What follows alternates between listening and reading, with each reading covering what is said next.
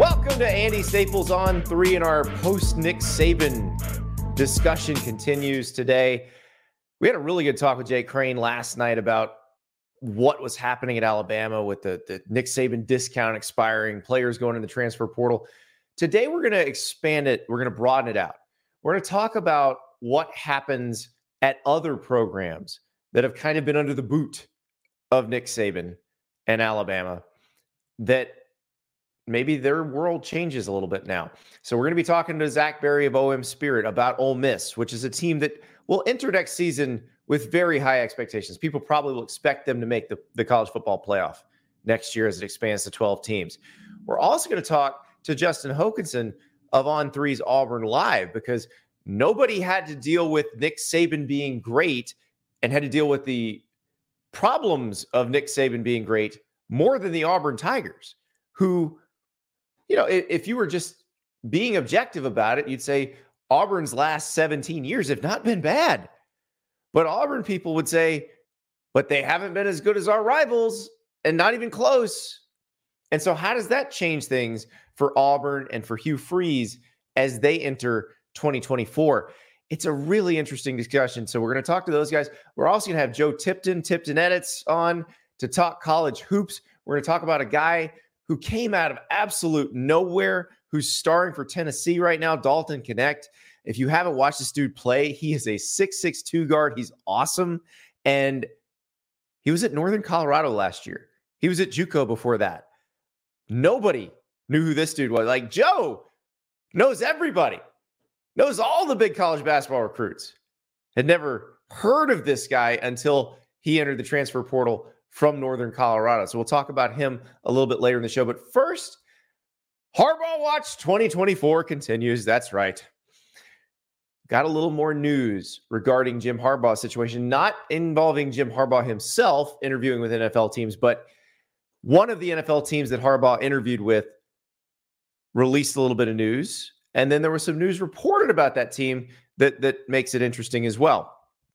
So we'll start with the news that was reported about the Los Angeles Chargers, which is one of the two teams that Harbaugh has interviewed with. He's interviewed with the Chargers and he's interviewed with the Falcons. The Chargers, according to Adam Schefter of E S P N, Tom Pelissero from, from N F L Network, are interviewing Mike Vrabel, former Titans coach, in Los Angeles on Thursday. So that's another very accomplished former N F L head coach like Jim Harbaugh, who fits the profile of, of maybe what they're looking for, although Mike Vrabel has also been connected to the Seahawks, and there's talk that he may interview with the Falcons. So that's a potential competitor for that job for Jim Harbaugh. But the other piece of news that, that was very interesting, the Chargers announced that they interviewed David Shaw, the former Stanford coach, for the job. Now, David Shaw, who retired at Stanford last year, I don't think he's in the mix for, for N F L head coaching jobs in any real way.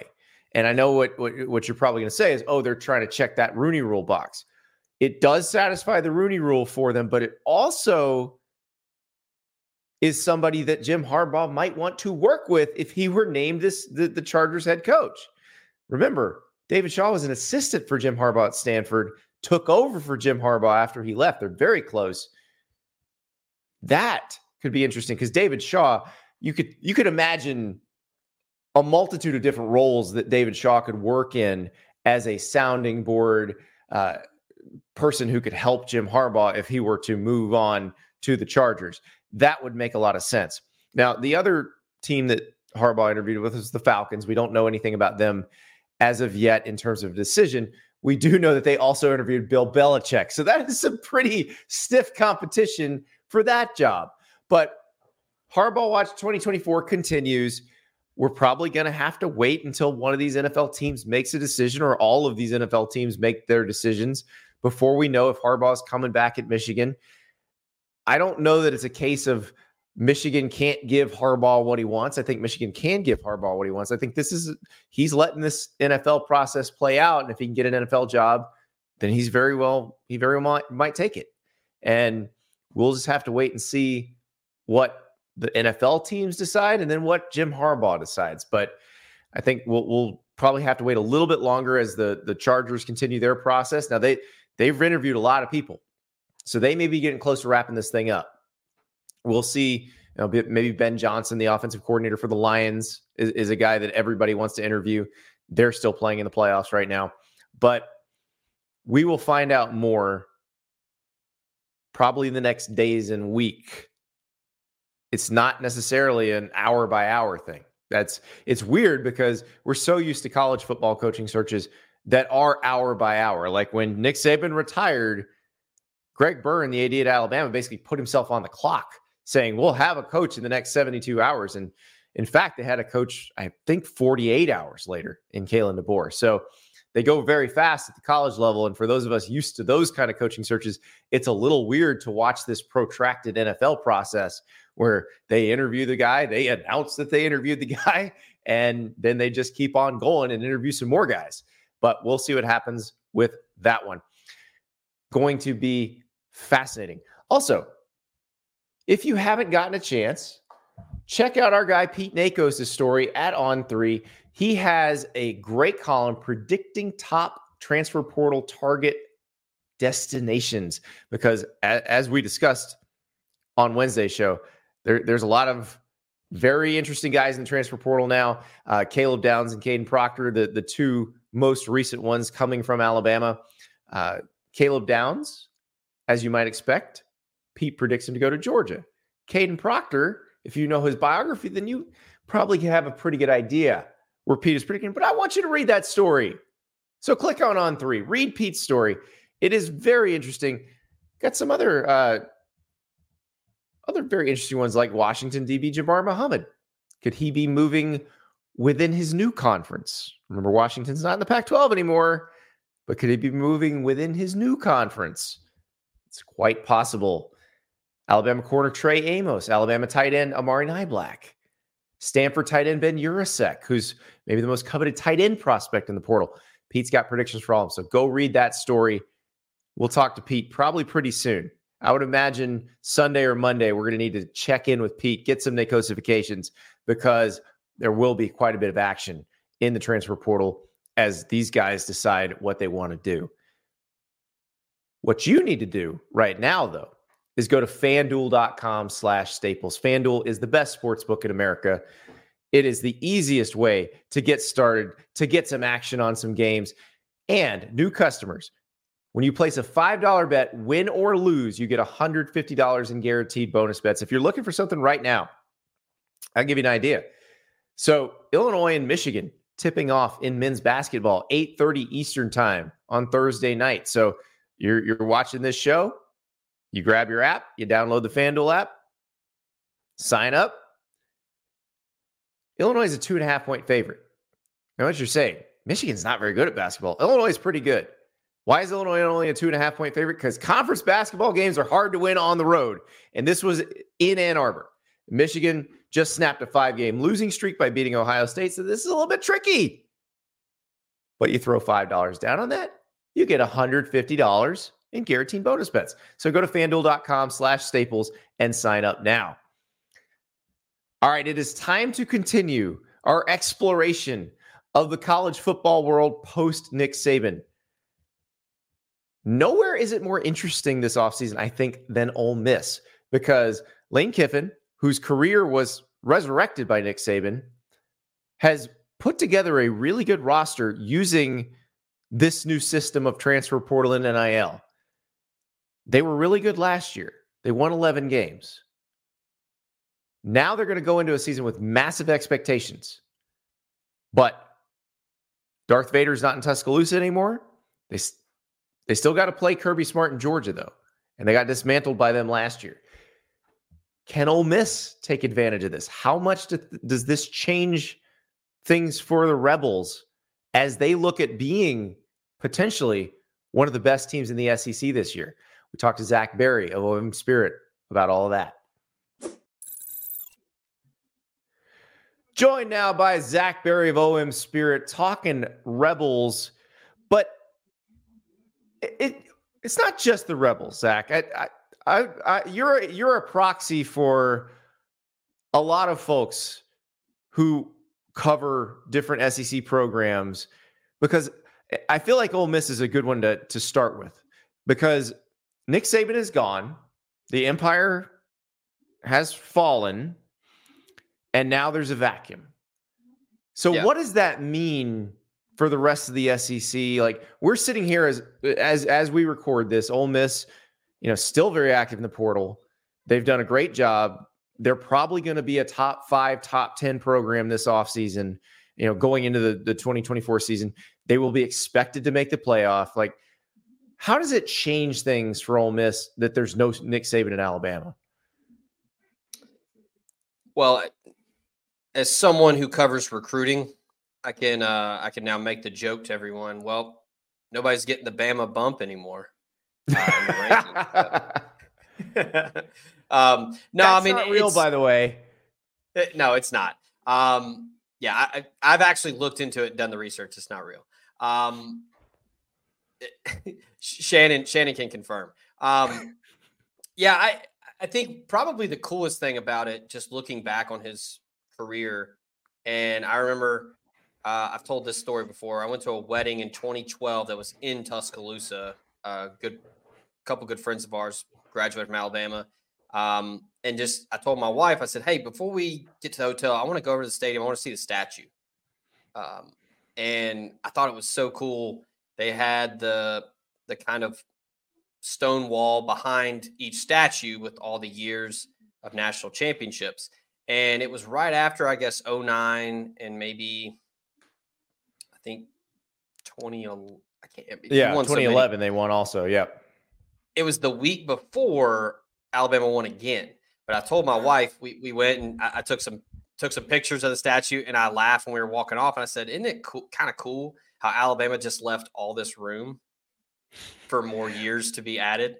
Um, and that was that was kind of the joke with Saban for for years was, "Oh, Alabama's down this year. They're missing, you know." this, this, and this, you know, they, they got to replace this guy. They got to do, you know, all this stuff every year. And I, in the back of my mind, I was always like, nah, I'm not really going to count out Nick Saban. Um, yeah. You know, as someone who covers Ole Miss, Ole Miss back-to-back years did it, twenty fourteen, twenty fifteen. I mean, that felt, I mean, that was a euphoric couple years for Ole Miss fans because you know, it was like, you know, we did it. Like yeah, right. Beat Alabama, not win the S E C, not win the national title. Yeah, Beat like yeah. I was, I was, the, I was at the two thousand fourteen game, and then actually went to Oxford the morning after the two thousand fifteen game when they got back to talk yeah. to Hugh Freeze and the players to do another. Like S I wanted me to do another Ole Miss cover story because those sold really, really well. By the way, yeah. um, but but you know it, it did, and it it did feel like. That they had won the national championship at that point for a for a program that had I, I don't have the career record against Alabama in front of me, but it's not good. Um, especially twenty fifteen, Ole Miss never wins in Tuscaloosa. I mean, you'd have to go back decades, um, and that that that struggle and, and getting over the hump, beating Nick Saban, and you know almost kind of ushering in.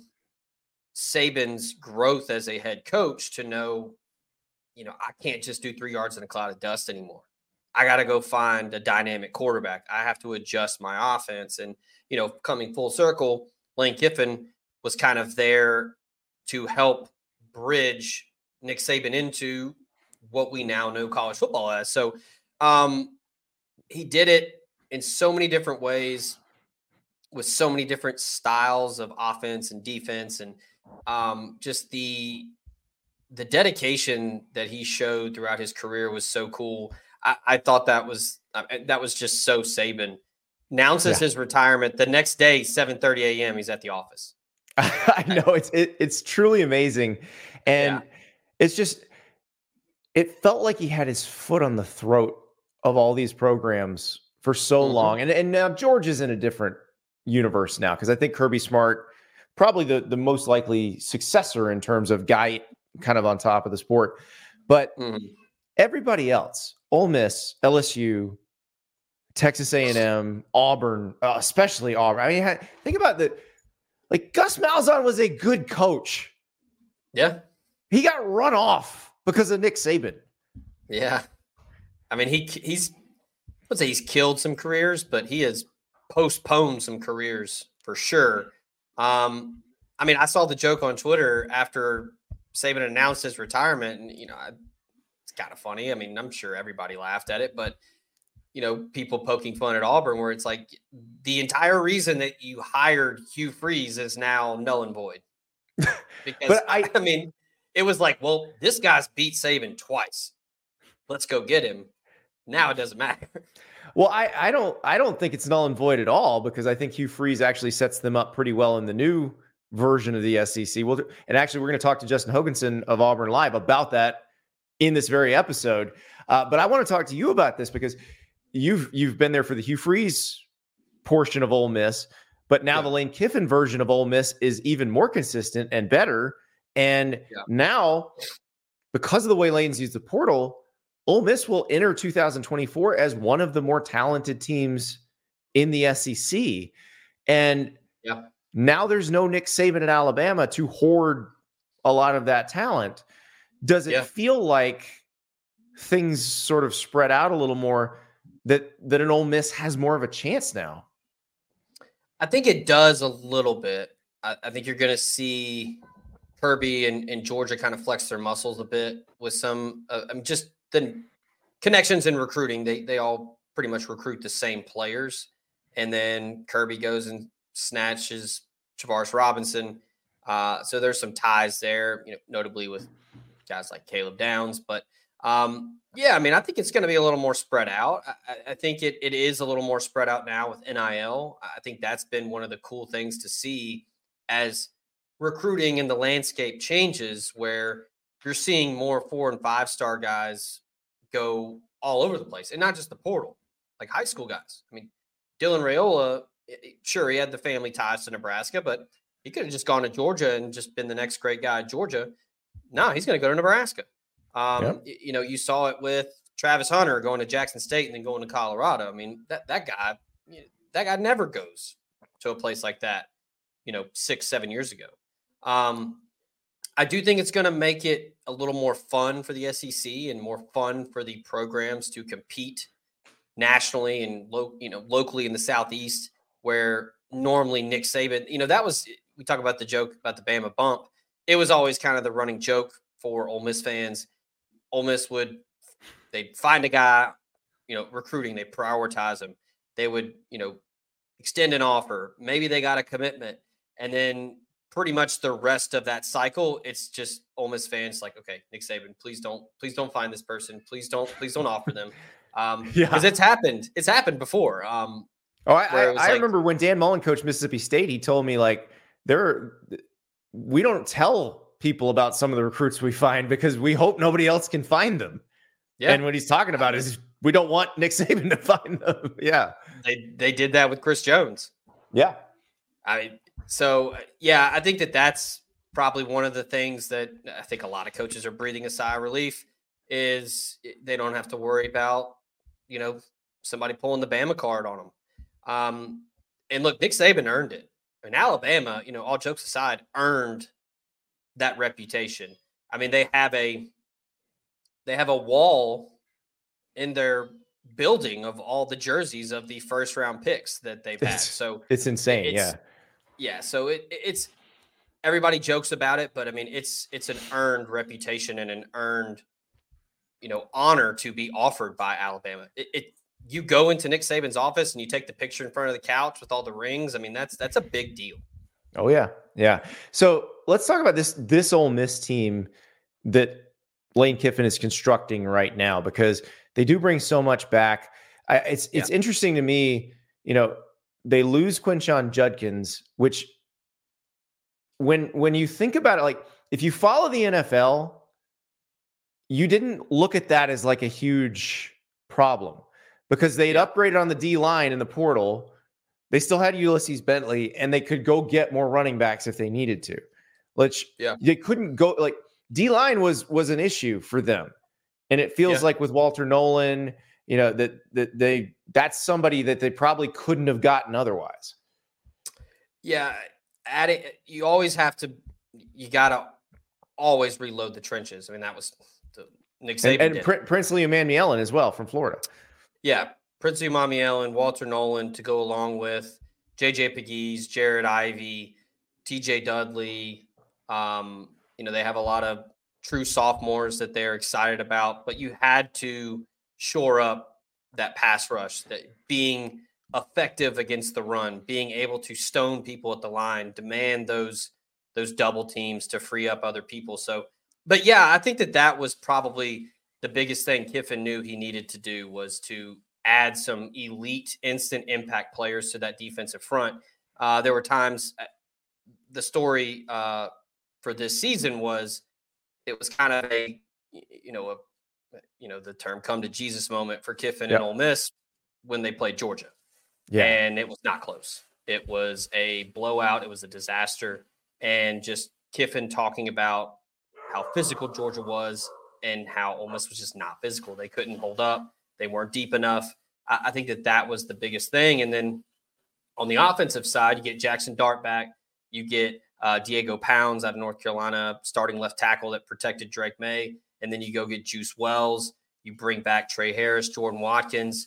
And then you mentioned Judkins. Losing him is big. I mean, just the guy was in the same sentence as Herschel Walker um, for some the first two years in college. I mean, he was outstanding, but Ole Miss goes and, and gets Logan Diggs from L S U, was really good at Notre Dame, had some injuries at L S U, but had a great year. Uh, they, Ole Miss expects him back kind of after the non-conference slate to start the year.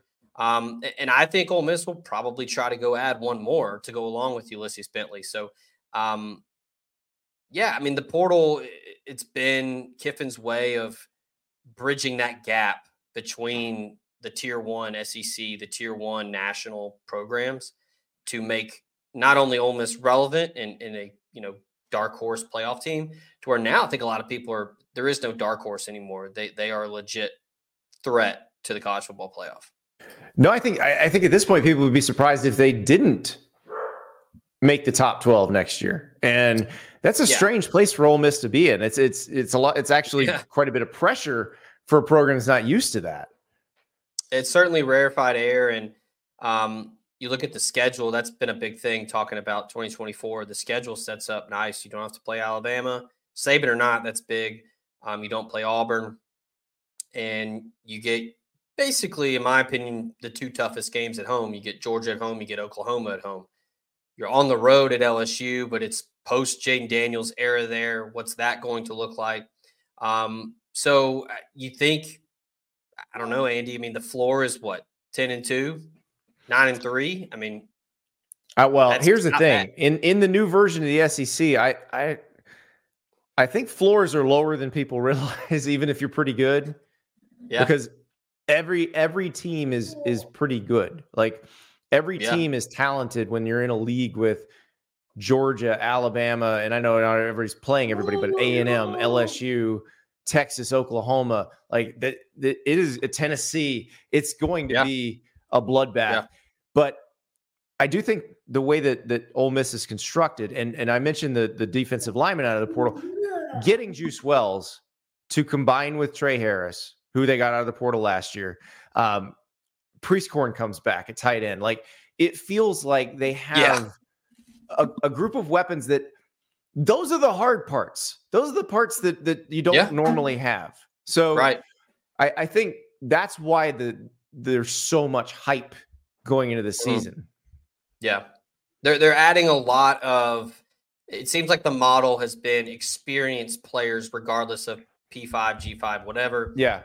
Especially defensively, Pete Golding and that staff pretty much said, hey, we, we don't care where you played. You know, Dejon Anthony at Liberty, we don't care. You played a lot of football. Come play here. Um, John Saunders comes back, played a lot at Miami of Ohio. Really effective safety for Ole Miss this year. He comes back. Uh, they went and got Zamari Walton from Georgia Tech, um, Deshaun Gaddy from North Texas. I, they, they, they're not going to discriminate on, well, we need you to be Power Five experience. We, you know, That's not yeah. going to be a deterrent. They're going to just find if they think that you're a fit and you work well in the scheme, um, then they're going to go after you. I, Ole Miss lost Tyler Barron this week. He flipped his commitment, his portal commitment to Louisville. Mm-hmm. Um, and, and I talked to a few sources and they said, hey, we're not going to push We're not going to press to just add someone just to add someone. They have to be a compliment to Walter Nolan, Prince right. Umami Ellen, um, Jared Ivey. So it, it's got to be a fit. So I think that's important for the approach of, you know, the quote free agency era of college football where, hey, it, it's got to be a locker room fit. It's got to be a scheme fit. So this isn't like a, well, we lost a six six, two fifty-five guy. We got to go find another six six, two fifty. Right. No, like it, it's, it, it's got to be a fit. Well, and, and what I like about what they're doing and, and what I think is is probably the plan here, you mentioned, have you played a lot of football? The, the schools that are super recruiters, that are still getting a bunch of five stars, they're the ones that are losing those guys at the bottom of their roster because they're not playing. They're going to other places. You, you've seen that with Georgia. You've seen that with Alabama. Now, Alabama's a different animal because of the, the coaching change. But like you've seen with Georgia, guys who who were very highly recruited, who didn't play, who got in the portal. That means Georgia's backups are probably going to be a lot of freshmen. And like Ole Miss got the healthiest version of Georgia last year. And yeah, you saw what happened. But yeah. Alabama got a version of Georgia that was more banged up and mm-hmm. had to play some younger guys or, or some less experienced guys. And guess what happened? And when you've got old guys, that's that's helpful. It is, and that's that. That was a thing, a theme this year for Ole Miss was Jackson Dart. You know, second year in the system. Quinshon Judkins, second year in the system. You mentioned Jordan Watkins and Trey Harris, and and the, you know Watkins will be a third year guy next year for Ole Miss, and they guys have just played a lot of football where it's not a hey you were a five star, but you've only played in two games on special teams. You know, sometimes those guys are great. And sometimes they work out where they go. Um, yeah. But Ole Miss is kind of going for the model of we need a proven commodity to add to this equation. So that's been the recipe for success so far for Ole Miss. And I think that they're going to continue to do that with who they look to add in this, uh, the, the tail end of this portal window and then going into the spring. So got the old guys at Ole Miss, Zach on dad duty with all the kids. Out for snow days. He's taking care of the young guys this week. Yeah. Thank you so much, Zach. Thanks, Andy. See ya. Thank you to Zach Berry, who's been snowed in all week. That's it. Across most of the South, people not used to dealing with snow days have been dealing with snow days, and Zach has been a trooper. He's been taking care of the kids all week because they hadn't been able to go to school, and he's been getting his work done with a big, big week for Ole Miss. As usual, stuff is always happening in college football, especially in this era of college football. And that era, of course, now in the S E C is the post-Nick Saban era. And where could it possibly change the most? Of course, the loveliest village on the plains, Auburn, Alabama. For years, they've been looking at their rival on a, just an ungodly heater. Alabama has been so good for so long. And Auburn, which has been very good at times, including winning a national championship while Nick Saban was at Alabama. It still wasn't good enough because you, when it's your rival, it, it just hurts more. It hurts to see them succeed like that. So now Hugh Freeze has the opportunity to change the balance of power in that rivalry. We talked to Justin Hokanson of Auburn Live about what he needs to do to do that.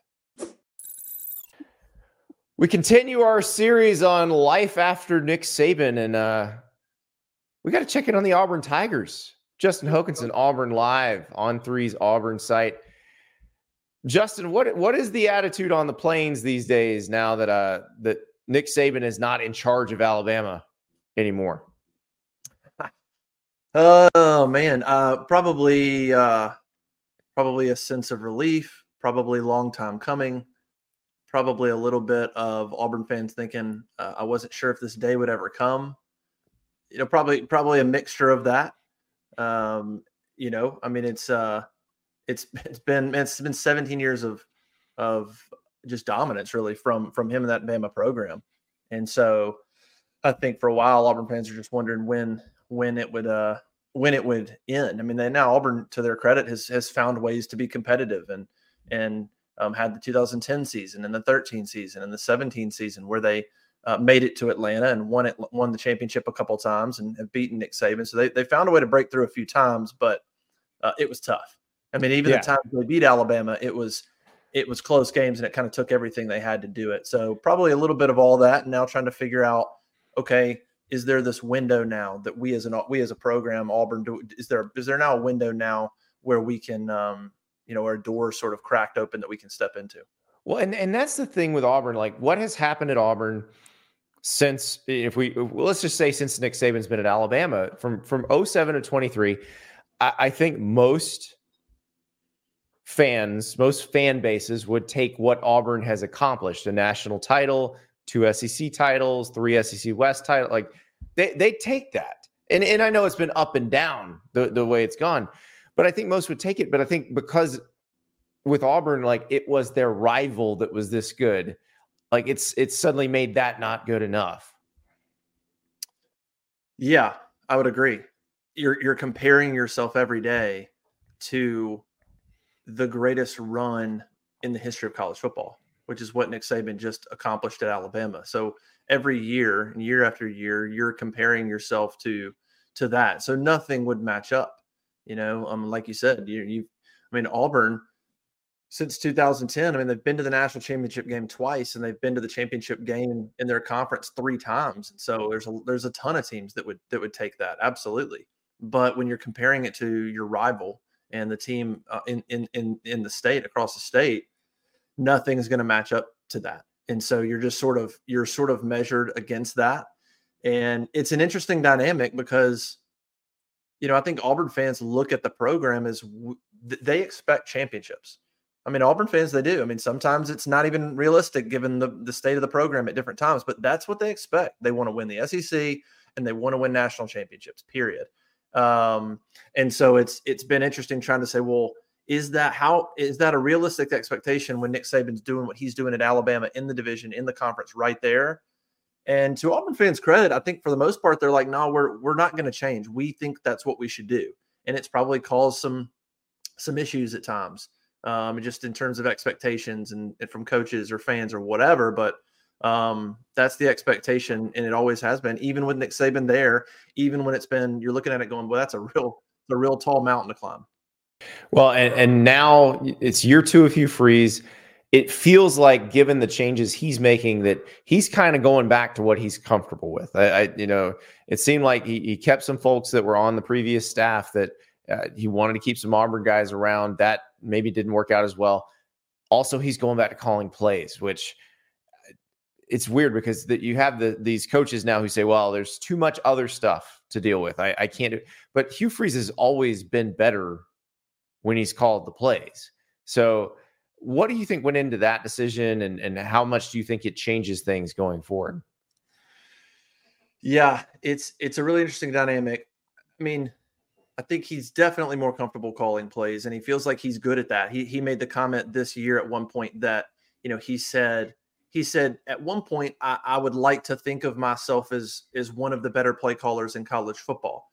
But to his credit, it was it was a moment of honesty. He kind of was like, but I don't know that that's necessarily now, but at one point I thought I was that person. Um, and so he, he, he thinks a lot of his ability to, to call plays.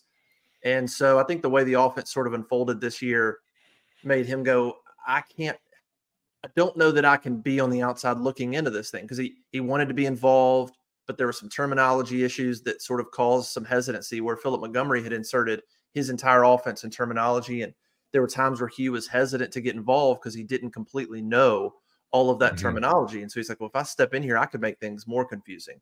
Uh, but you could you could see it on his face. He was he was struggling with, do I get involved? How much do I get involved? Do I let Philip Montgomery do the job? Am I going to make it worse if I get involved?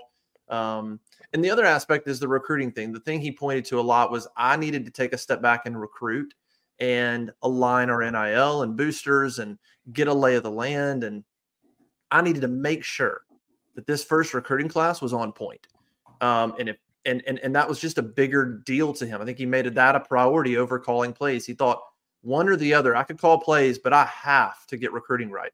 And and he was a major part of this recruiting class. He was calling prospects and texting. He was he was on the phone with with, with a lot of these guys as much as any of the other assistant coaches. he made it a massive priority. I think the question I have is going back to calling plays, I think is smart for you. Like I, I have no issue with that, but does he feel good enough about the, the the state of the recruiting apparatus? Because if he thought it was so important that he stayed out of play calling to do that in year one, in one year, is it where he's comfortable at to now he's like, okay, I can go back and call plays. I think we've, I think everybody's aligned. I think we've done enough. I feel good about the new staff. Derek Nix is a phenomenal recruiter. Yeah. Charles Kelly's a phenomenal recruiter. Wesley McGriff is. The staff that, that he brought, some of those guys from Liberty have done a really good job. Marcus Davis has shown himself to be a, a good recruiter. So maybe he feels it's in a decent spot. The boosters and everybody are aligned N I L wise. And he feels like, okay, I've got to lay the land. I've got this thing a little bit organized where I think I can call plays and we can do it. Because now he's like, now we got to win. Year two, there's no, there's no, um, there's no excuses or passes. You know what I mean? Like year one, yeah. you can get away with anything. Year two, you you lose to New Mexico State, and it's not okay. Year one, right? Not great, but we'll overlook it. You do that in year two, and it's uh, you know, he's getting calls going, "What's the deal? What's the problem there, Hugh?" Exactly, exactly. And, you know, it, it's interesting, the the recruiting piece of it, because so much has changed. And I, I wrote about this with, with Saban leaving Alabama. Like, Alabama doesn't recruit itself anymore. It, Kalen DeBoer is going to have to just jump in and recruit the way that Nick Saban did if they would like to have the same kind of rosters. But now you've got N I L and everything else. And uh, I, I do think it's it's interesting because you talked about, you know, the winning piece of it. Hugh Freeze probably has to do what he has to do to win for recruiting as well, because if you don't win this year, it does, nobody's going to want to come, right? Because then you start the next season on the hot seat. But if you win this year, people see, oh, this is a this is a place on the upswing. It's a place transfers would want to come. I mean, and look, they're they're getting transfers already. They had Antonio Kite from mm-hmm. uh, from Alabama just just now, and I don't know if you look at the recruiting class, it, like the Cam Coleman flip, I thought was was a pretty telling one. Here you have this guy who's who's right down the road in Phoenix City. He's going to Texas A and M, and then you you get there and you go get him. Like that feels like a pretty big one. And Auburn hasn't had a dynamic receiver in so long. Yeah, yeah. I don't know. The, I mean, yeah. I mean, it, it's hard to remember. They've had they've had some some okay receivers at times, but think back to to receivers that they have signed out of high school that are, you know, in the discussion of best in the country, or even in the discussion of best one in the Southeast. It is rare, if if not hasn't happened in the last twenty or so years. I think Cam Coleman and Perry Thompson were monster uh, additions for multiple reasons. One, one was a flip from Alabama, from Mobile. Mm-hmm. I mean, just for people that understand recruiting in the state of Alabama, if you don't, Mobile, going into Mobile, if you're Auburn and getting a five-star, is is is so unbelievably hard since Nick Saban arrived. Alabama, yeah, you, you, you could only do that, that when Mike Shula was there. Like that yeah. was not something that happened once Nick Saban showed up. It's so hard. They got a few. Trey Williams was a linebacker down there that they got. They got a few, but it was very, very tough to flip an Alabama commitment for Mobile. Unbelievable. And then Cam Coleman uh, is from Central Phoenix City, which is right down the road from Auburn. And you might think, well, how are you not? Central Phoenix City's turned into a powerhouse and has produced a ton of talent over the last five years. Auburn's got nothing from Ju- them. Justin Ross was was Justin that Ross school, right? Clemson. Yep. Um, nothing. So you you didn't just get two monster receivers. You flip one from Bama, you flip one from A and M, but you get them from two locations that have produced talent lately that they have not gotten from. Uh, and then, of course, you toss in somebody like Joe Phillips, who almost went to Georgia. Toss in DeMarcus Riddick, who was a flip mm. from Georgia. And there's a there's a few there's a a handful of full of guys that he got signed that you're like that that, that are just telltale signs. Flip from Bama, flip from Georgia, locations that have been tough to recruit to, that show you he's up to the he's up to the challenge. I think the interesting thing with Saban in the window is the first thing I look at is in-state recruiting. I mm-hmm. think the N I L the N I L landscape I think has changed things a little bit. Like DeBoer should, when you've got N I L, you should be able to Uh, you know, alleviate some concerns about Southeastern recruiting, let's say, because you've got N I L. Yes. Like that should make up some ground there. But I think in-state recruiting, there's there's good talent in Alabama every year. That's the first place where Auburn and Hugh Freeze can take advantage of Nick Saban being gone, a new staff going in.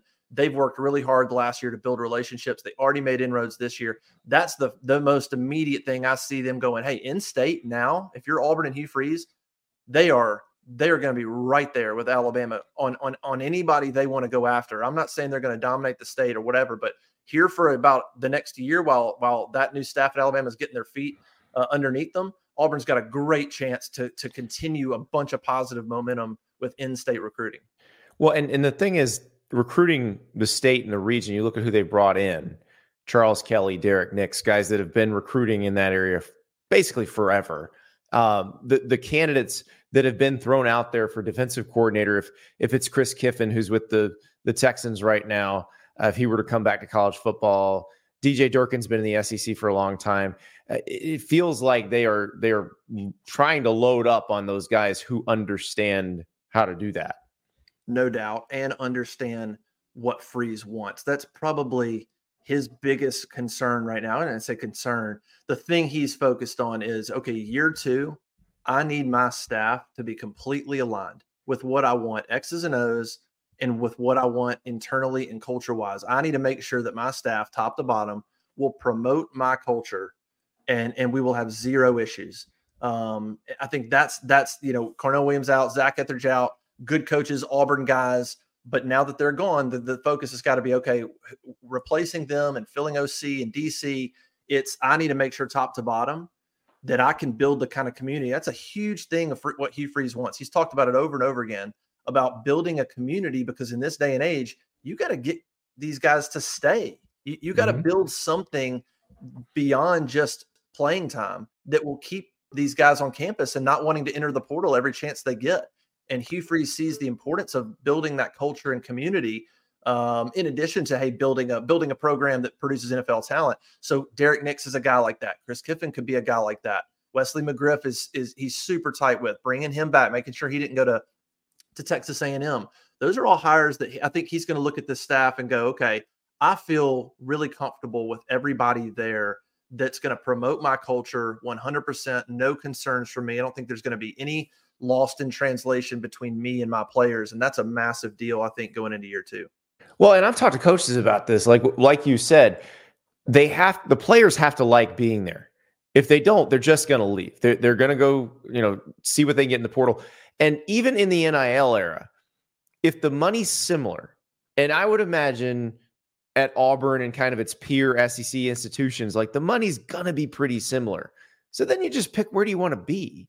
And that's, you're right, because I do wonder, like with with Philip Montgomery, with Ron Roberts last year, those were guys that had not really worked with Hugh Freeze before. How much was it just not, these guys didn't really know each other? Yeah, I think I think with Roberts, it, it, it turned into a big deal. I think Ron Roberts did a good job with the defense, honestly, with with, with the pieces and what was there. Defensively, Auburn was pretty good, but but personality-wise, It, it it turned into a, a something that just wasn't working. And I think more stuff came out after the season in terms of exit interviews, where the more Hugh got feedback, it was like, okay, this isn't working. Th- th- this is, I got to make yeah. a move here. Philip Montgomery, I think, was a situation where, I mean, I, I don't think their relationship was bad. I think that was just a, a tricky deal where he is trying to get involved and you're trying to figure out quarterbacks. And I mean, at one point in the season, look, in that Ole Miss game, you had Philip Montgomery calling plays for one quarterback, and you had Hugh Freeze calling plays for another quarterback when they were rotating Robbie and Peyton. You had wow. not just two guys calling plays. You had two guys calling plays depending on the quarterback. Like, okay, I got plays for Robbie. You got plays for Peyton. And, and that is just not a way to piece it together. They were just, they were, they kind of got themselves in a situation and were trying to figure it out. So their relationship, I think, was fine. I think that's just a deal where Hugh's like, okay, I, I need to take back play calling. And so that, that obviously means that I've got to make a change there. The Roberts thing, I think, was more of a personality issue, and they didn't mesh. And recruiting-wise, I, not, I didn't hear anything great in terms of their abilities to recruit. Not not negative necessarily, but I didn't hear any rave reviews about their ability to recruit. You're replacing Philip Montgomery with Derek Nix, phenomenal, from the state of Alabama. And then potentially, if you were to do D J Durkin or Chris Kiffin for Ron Roberts, you're it's a massive upgrade there as a as a recruiter as well.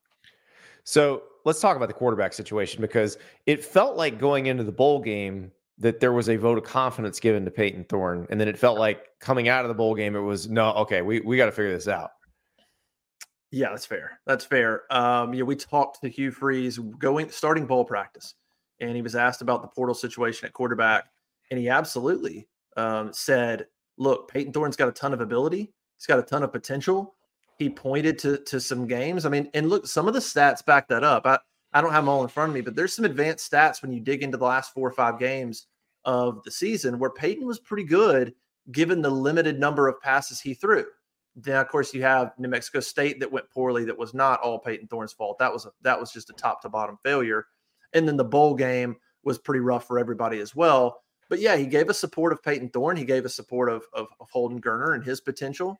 And, and, and in conjunction with that, he was also like, the portal, we evaluate these portal quarterbacks, but I told our board from the beginning of the portal season opening, look, I think that they're going to look at quarterbacks, but I do not think he feels like he's desperate for one. If the yeah. right one comes along and it's a good situation and he feels like the fit's there and they're not asking for too much N I L money, I think that he'll look at it. But I do not think he is so desperate to take anybody. And that's kind of how it's played out. The bowl game changed things. The bowl game was so bad uh, for a lot of reasons. And Peyton wasn't great. And and I did talk to some people afterwards that I think I think Hugh sort of after that game was like, maybe, maybe I misevaluated this. Maybe I do need to bring a portal quarterback in. Now, I still don't think he's desperate to, to get one. I still think Hugh Freeze battles the the whole N I L era. Like, he's an old school guy. He'll play the game, but I still think there's a part of him that's like, if you're asking for too much, or if I feel like you're going to come in and feel entitled to the job, I don't want to play that game. So I do think he battles that some, but I do think he's closer to wanting to get a portal quarterback in there now than probably when bowl practice started. It's just, does he mm-hmm. do it now or after the spring? I, I I just, I don't see how you can wait till after the spring and you miss a whole spring camp. You, you, you miss messing, meshing, meshing with Derek Nix. Um, but I don't know what the options are now, but I do think he wants to bring somebody in, but it's got to be a, a right fit, I think, in his eyes. Yeah, and that's the thing. There's just not that many guys in there, and the only portals that are open at the moment are places where the coaches just left. So yeah. it, it's, a, it's a little bit trickier situation, but it, it is going to be interesting because it, it, it may come down the spring. I mean, that's when they got Peyton Thorne last year was after spring as well.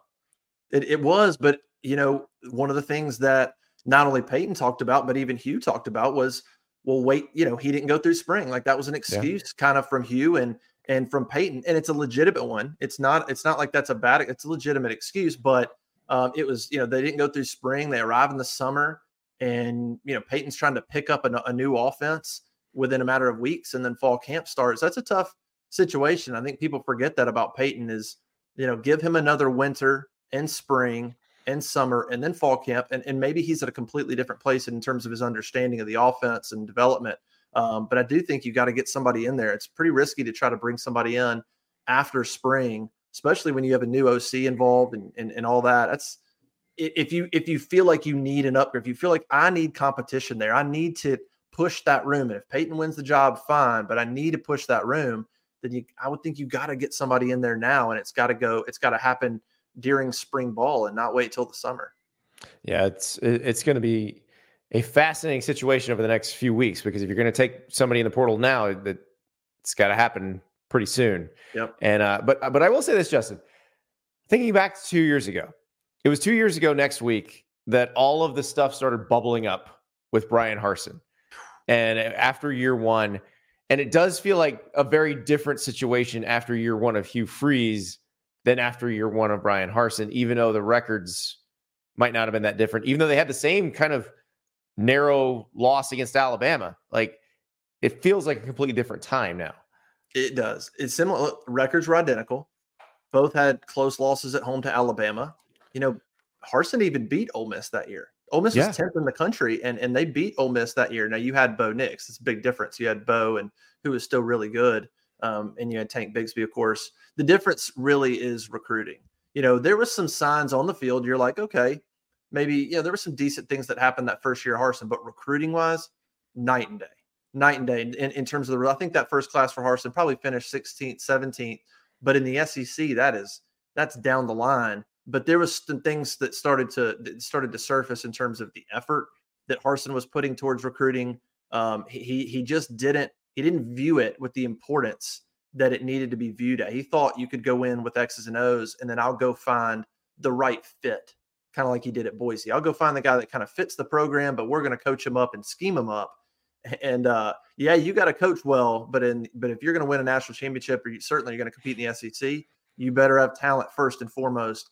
And Hugh Freeze completely understands that. That's the biggest difference between the two. If you're trying to figure out year one and year one, is the effort and the intensity towards recruiting and also overall fit. Hugh's a Hugh gets the S E C. He gets Auburn. He gets the boosters. He understands all that. Harsin didn't, and he rubbed the boosters wrong immediately. It was just a bad fit. Even if even if Brian Harsin wanted to go out there and kill it in recruiting, there were still some other hurdles that could have been an issue. So fit-wise and recruiting-wise, it's it was night and day between those two. And that is why you were covering a defensive coordinator search and not covering a are they going to fire the head coach in, yeah. in February of his, you know, right after his first year. So Uh, Justin, appreciate it, and uh, enjoy this uh, this time. Going to be a hopeful offseason at Auburn, I imagine, with uh, with Nick gone. Yeah, yeah, it's going to be our, our fans are are. Uh, I will say our message board is having some. Yeah, they're having some fun for, for once. They're, they're yeah. I, I talked to a buddy that's that's a big Alabama fan. That's a that's a member of the B O L uh, mm-hmm. our, our On three Bama site, and he's like, look, for years, I just. I didn't check the board. I mean, we we would land the number one class. We'd win twelve games. It was cruise control. I didn't. And now he he can't stop. It's just a different animal. Like they're That's now right. with refresh, everybody else. Refresh, they're, refresh. Yeah, they're refreshing. They're now with everybody else. And our fans are like sort of relishing in a little bit. Auburn's got to figure out their stuff, their program, and they got to yep. solidify their program to take advantage of, of the opportunity. But but yeah, you're starting to see a little bit of that going, yeah, welcome to everybody else that's got issues, you know? So ain't, ain't no fun when the rabbit got the gun. Yeah. Justin, thank you so much. All right, see ya. Thank you to Justin. I am very, very interested to see what Auburn does over the next few months. Do they get a, a quarterback in this cycle of the transfer portal? Do they wait until the spring? Do they roll with what they have? I think these are the important things. We're going to see them make a D C hire here pretty soon, but the quarterback situation, I think, is the one that will tell us the most about what to expect for next season. Now we need to find out what to expect from this weekend in college basketball. We're going to get you rolling on college basketball. This is the time we start to really dive in. So, you know, E S P N had their, their Monday night playoff game last week. Well, next week, Big Monday, Monday night, Super Tuesday, Tuesday night. It's time to get ready. And who better than Joe Tipton, Tipton Edits, to help us out with that? We're start out by talking about a guy at Tennessee who is maybe the surprise of the entire college basketball season. Here's Joe. All right, it is time to get you ready for a big weekend of college hoops. And none better than Joe Tipton. Tipton Edits on Twitter. On three's college basketball expert, college basketball recruiting guru. And Joe, this is this is a guy I'm excited to ask you about because you know everybody in the sport. You covered everybody as a recruit. But did you know six one Dalton Knecht out of Colorado going to JUCO like five years ago? No, absolutely not. I didn't even know who he was when he was leaving Northern Colorado, when he was a top portal prospect this offseason. When he committed to Tennessee, I was asking people, hey, you know who this kid is? Hey, he looks like he put up good numbers. You know, he's yeah. grown. You said he was six one. Now he's six six. All right. He shot, he shot it well from the field. Who is he? And now everyone in the country knows who he is. It's, it's crazy. So he, he had twenty-eight against Mississippi State, thirty-six against Georgia, and thirty-nine the other night against Florida. And Rick Barnes comes into the locker room and is like, hey, Dalton got eight rebounds. Let's cl- let's give it up for him. So it's, it's almost like they're trying to tamper this thing down because they're wondering how how big he could get. Yeah, absolutely. I mean, he has injected new life into Tennessee basketball. This is a team, you know, whose offense kind of struggled in the past couple of years, and then he came in, and Tennessee is really fun to watch on the offensive end again. Obviously, we know their defense, you know, top in the country, but Dalton Knecht, I mean, S E C player of the year type of performance we've seen. It and and it's so weird because this is not something we see in basketball. Like usually you're closer to the N B A than high school once you once you're that kind of prospect. But this is a a guy who's he's a six six two guard. He could do a lot of things. He probably is going to be an N B A player, but came out of nowhere. Right, absolutely. Absolutely. And he's twenty-three years old. Exactly. This is his what? I think this is his fifth year of yeah. college basketball, if I'm not mistaken. like I said, I don't think anybody knew who he was in Northern Colorado, but it shows you what can happen, you know, thanks to the transfer portal and the big stage playing on a team like Tennessee and the S E C. Yeah, it is. It is pretty interesting. And, you know, I, I go back to like Anthony Davis's recruitment, and he had this happened in high school where he grew. He was actually, you know, he was, it was kind of a middle of the road guard recruit. And then suddenly he shoots up and becomes a, a top tier big man recruit. But I don't think I've ever heard of a guy growing like that in college. Yeah, very rare. I mean, you, most of the guys hit the growth spurt, like you said, in high school, but hitting it in college when you're already eighteen years old, typically most people are done growing by then. So it's been fantastic to see his rise.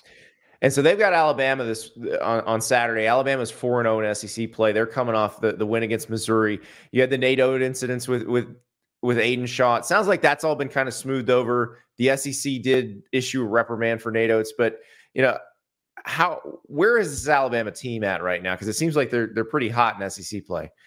Yeah, Alabama's on fire. They you know lost some you know tough games earlier in the season, but they've played one of the toughest schedules over on Ken Palm. You can look at strength of schedule, and Alabama is at one of the top of the charts. But, you know, they lost a lot. They lost guys to the portal. They lost, you know, a guy like Brandon Miller to the N B A, and they had to bring new guys in. And sometimes it takes a little while to get things going. But don't let Alabama fool you. Just because they're an unranked team right now in the A P Top twenty-five poll, I don't expect that to last for long. Yeah, that's what this is one of those. If it was in Tuscaloosa, I'd be saying, all right, get on FanDuel now and and hit that Alabama money line, but this is in Knoxville, so it's a, maybe maybe a little bit different. But it is it, it's interesting to see how they have you know reloaded. And Oates seems like that's that's what it's going to be every year. He's going to have quite a bit of talent in that program, and even if you lose a person like Brandon Miller, you can you can still expect a similar kind of season. Absolutely, absolutely. The the transfer portal did great things for them. Um, I think players are more inclined to go to Alabama, you know, more than other schools just because of Nate Oates' style of play. You know, it's run and gun fast, um, you know, in N B A style, shooting a lot of threes. So guys like uh, two years ago, Mark Sears, Alabama's arguably the best player. Mm-hmm. He he decides to, to transfer to Alabama in this past offseason, a guy like Grant Nelson, who's not what some people expected, but he's still a good player. And then another guy who's Aaron, Aaron Estrada, who's also having a big year for him. Is that what all the, the players want now? Like the because the analytics drove drove it to threes and layups, which is what Nate Oates preaches. Is that what the players want? Because that's what the next level is going to bring. Absolutely, absolutely. It's a it's a place to play on the, one of the biggest stages, the S E C. Traditionally a football conference, but I mean, not not any longer. I mean, you have to yeah. pay attention in basketball as well, and then also all these guys, they want to play professionally. And if you're if you're playing professionally, you know, professional style in college, you already got a leg up. So speaking of leagues and stages, you know, we, we spent all this time talking about the Big twelve and realignment. And I think it's all, a lot of our conversations have been about football, but what it wound up as is one of the better basketball conferences in the country. It was already one of the best ones. Then you add Houston into the mix, you add B Y U, Cincinnati, who have had periods where they've been good in basketball, but it's crazy this year, Joe. We were going over it before the before we started recording where like, okay, so so Iowa State has beaten Houston but lost to Cincinnati. B Y U has beaten U C F and Iowa State, but U C F has beaten Kansas and Texas. Like it, it's it's nuts. Absolutely. I mean, everyone knew the Big twelve is a gauntlet of a league. Everybody know there's no off nights, but you even you even think about a team like B Y U coming into the conference, you know, from, you know, the mid-major plus ranks, right?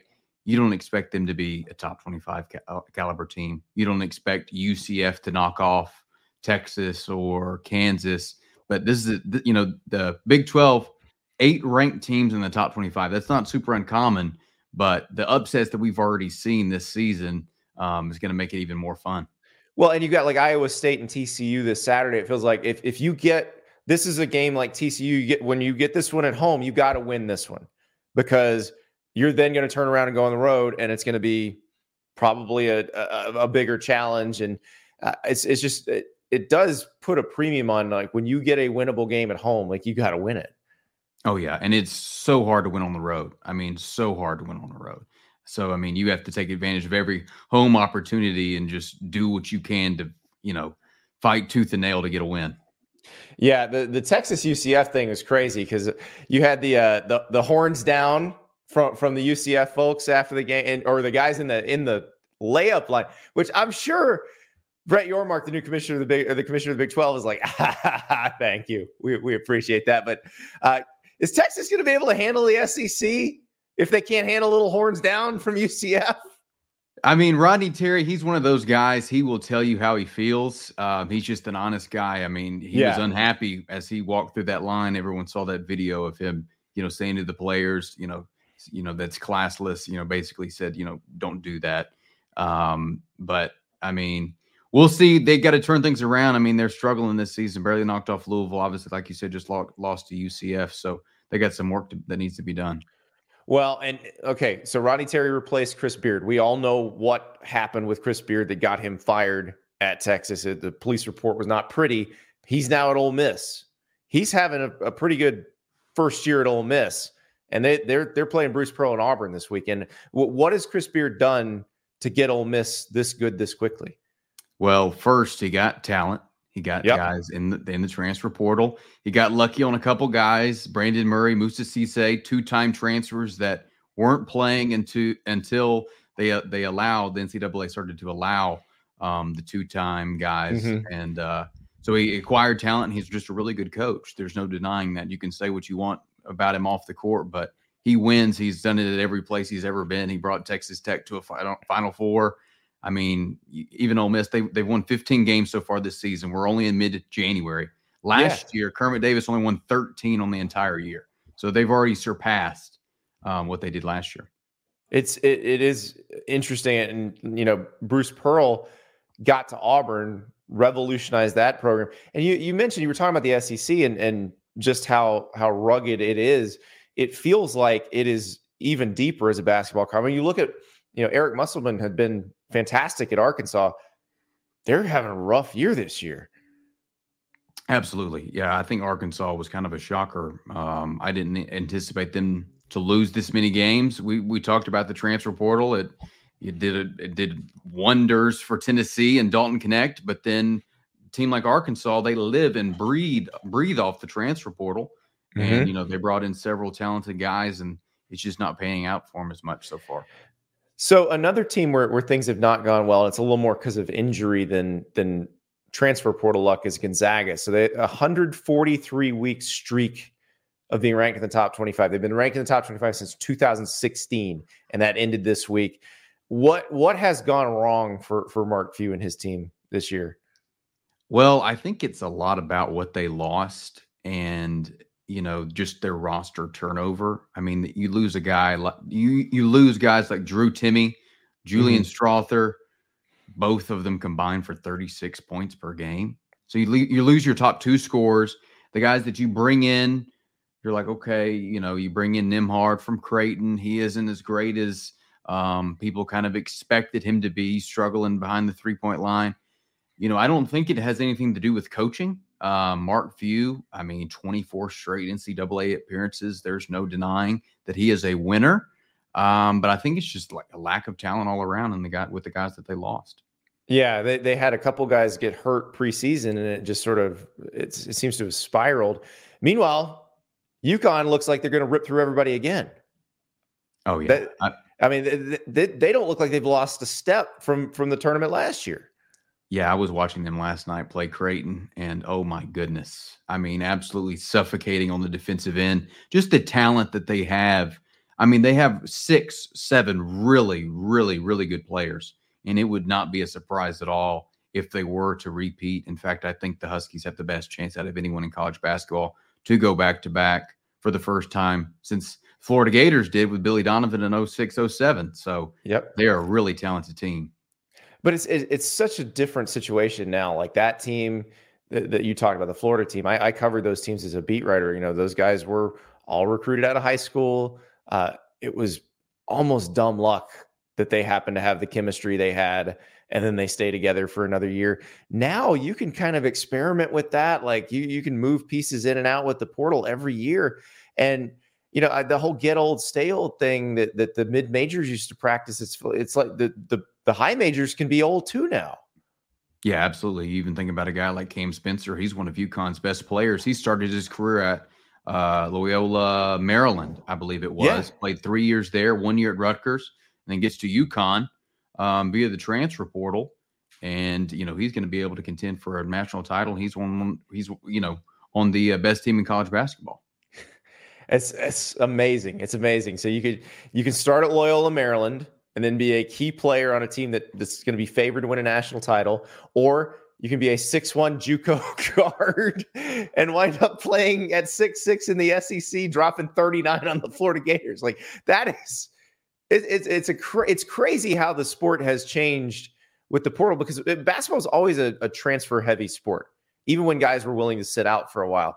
But like now that you can do it, and, and especially this year where the, they had the, the court ruling and guys who transferred twice could just go play. I mean, how much has that accelerated this? Oh, yeah, absolutely. I mean, you have you already have the one-time transfer rule.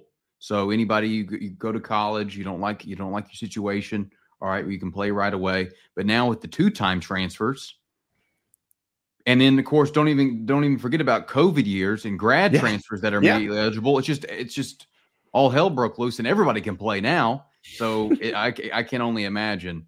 Uh, the hours that I'll be putting in come March and April, uh, the transfer portal this offseason, if we're basically operating under the assumption that anyone can play. Call our pal Pete Naco so he can give you some uh, some advice, because his head is spinning right now. I bet like, as of late. So yeah, you guys, you guys need to trade notes, because you could you could help him, because you you did this way before he had to do it, but now now he's got it coming from all sides. Like, every time somebody retires, it's just boom, everything opens up again. So for sure. Yeah, it's it's a fun one. Joe, thank you so much, and uh, enjoy the games this weekend. Absolutely. Same to you, Andy. Thank you so much for watching. Thank you so much for listening. If you're in podcast form, we love you. We appreciate you. Do not forget to rate and review. Leave a thumbs up if you're on YouTube. And we're going to have another big week of shows next week, because this isn't stopping anytime soon.